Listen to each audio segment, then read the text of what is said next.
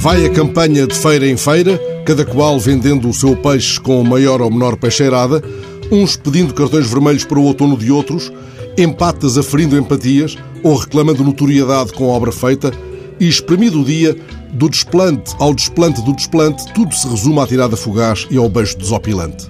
Se me ocorre, contudo, procurar a ousadia, o golpe de asa, a diferença que acrescente valor político e ganho de cidadania, fico-me na local do JN, que não cabe na campanha. É a notícia sobre o resultado do concurso Boas Práticas nas Assembleias Municipais, que a Associação Nacional das Assembleias Municipais acaba de atribuir.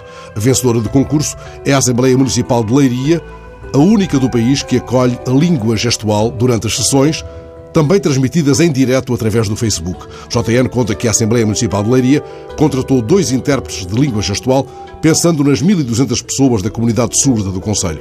A transmissão integral das sessões no Facebook permite, entretanto, o acompanhamento a partir de casa dos municípios.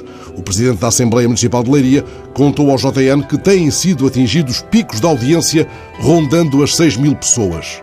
Eis um caso de notoriedade sem espalhafato. Uma notoriedade que é da ordem da reputação merecida, não da ordem da fátua celebridade.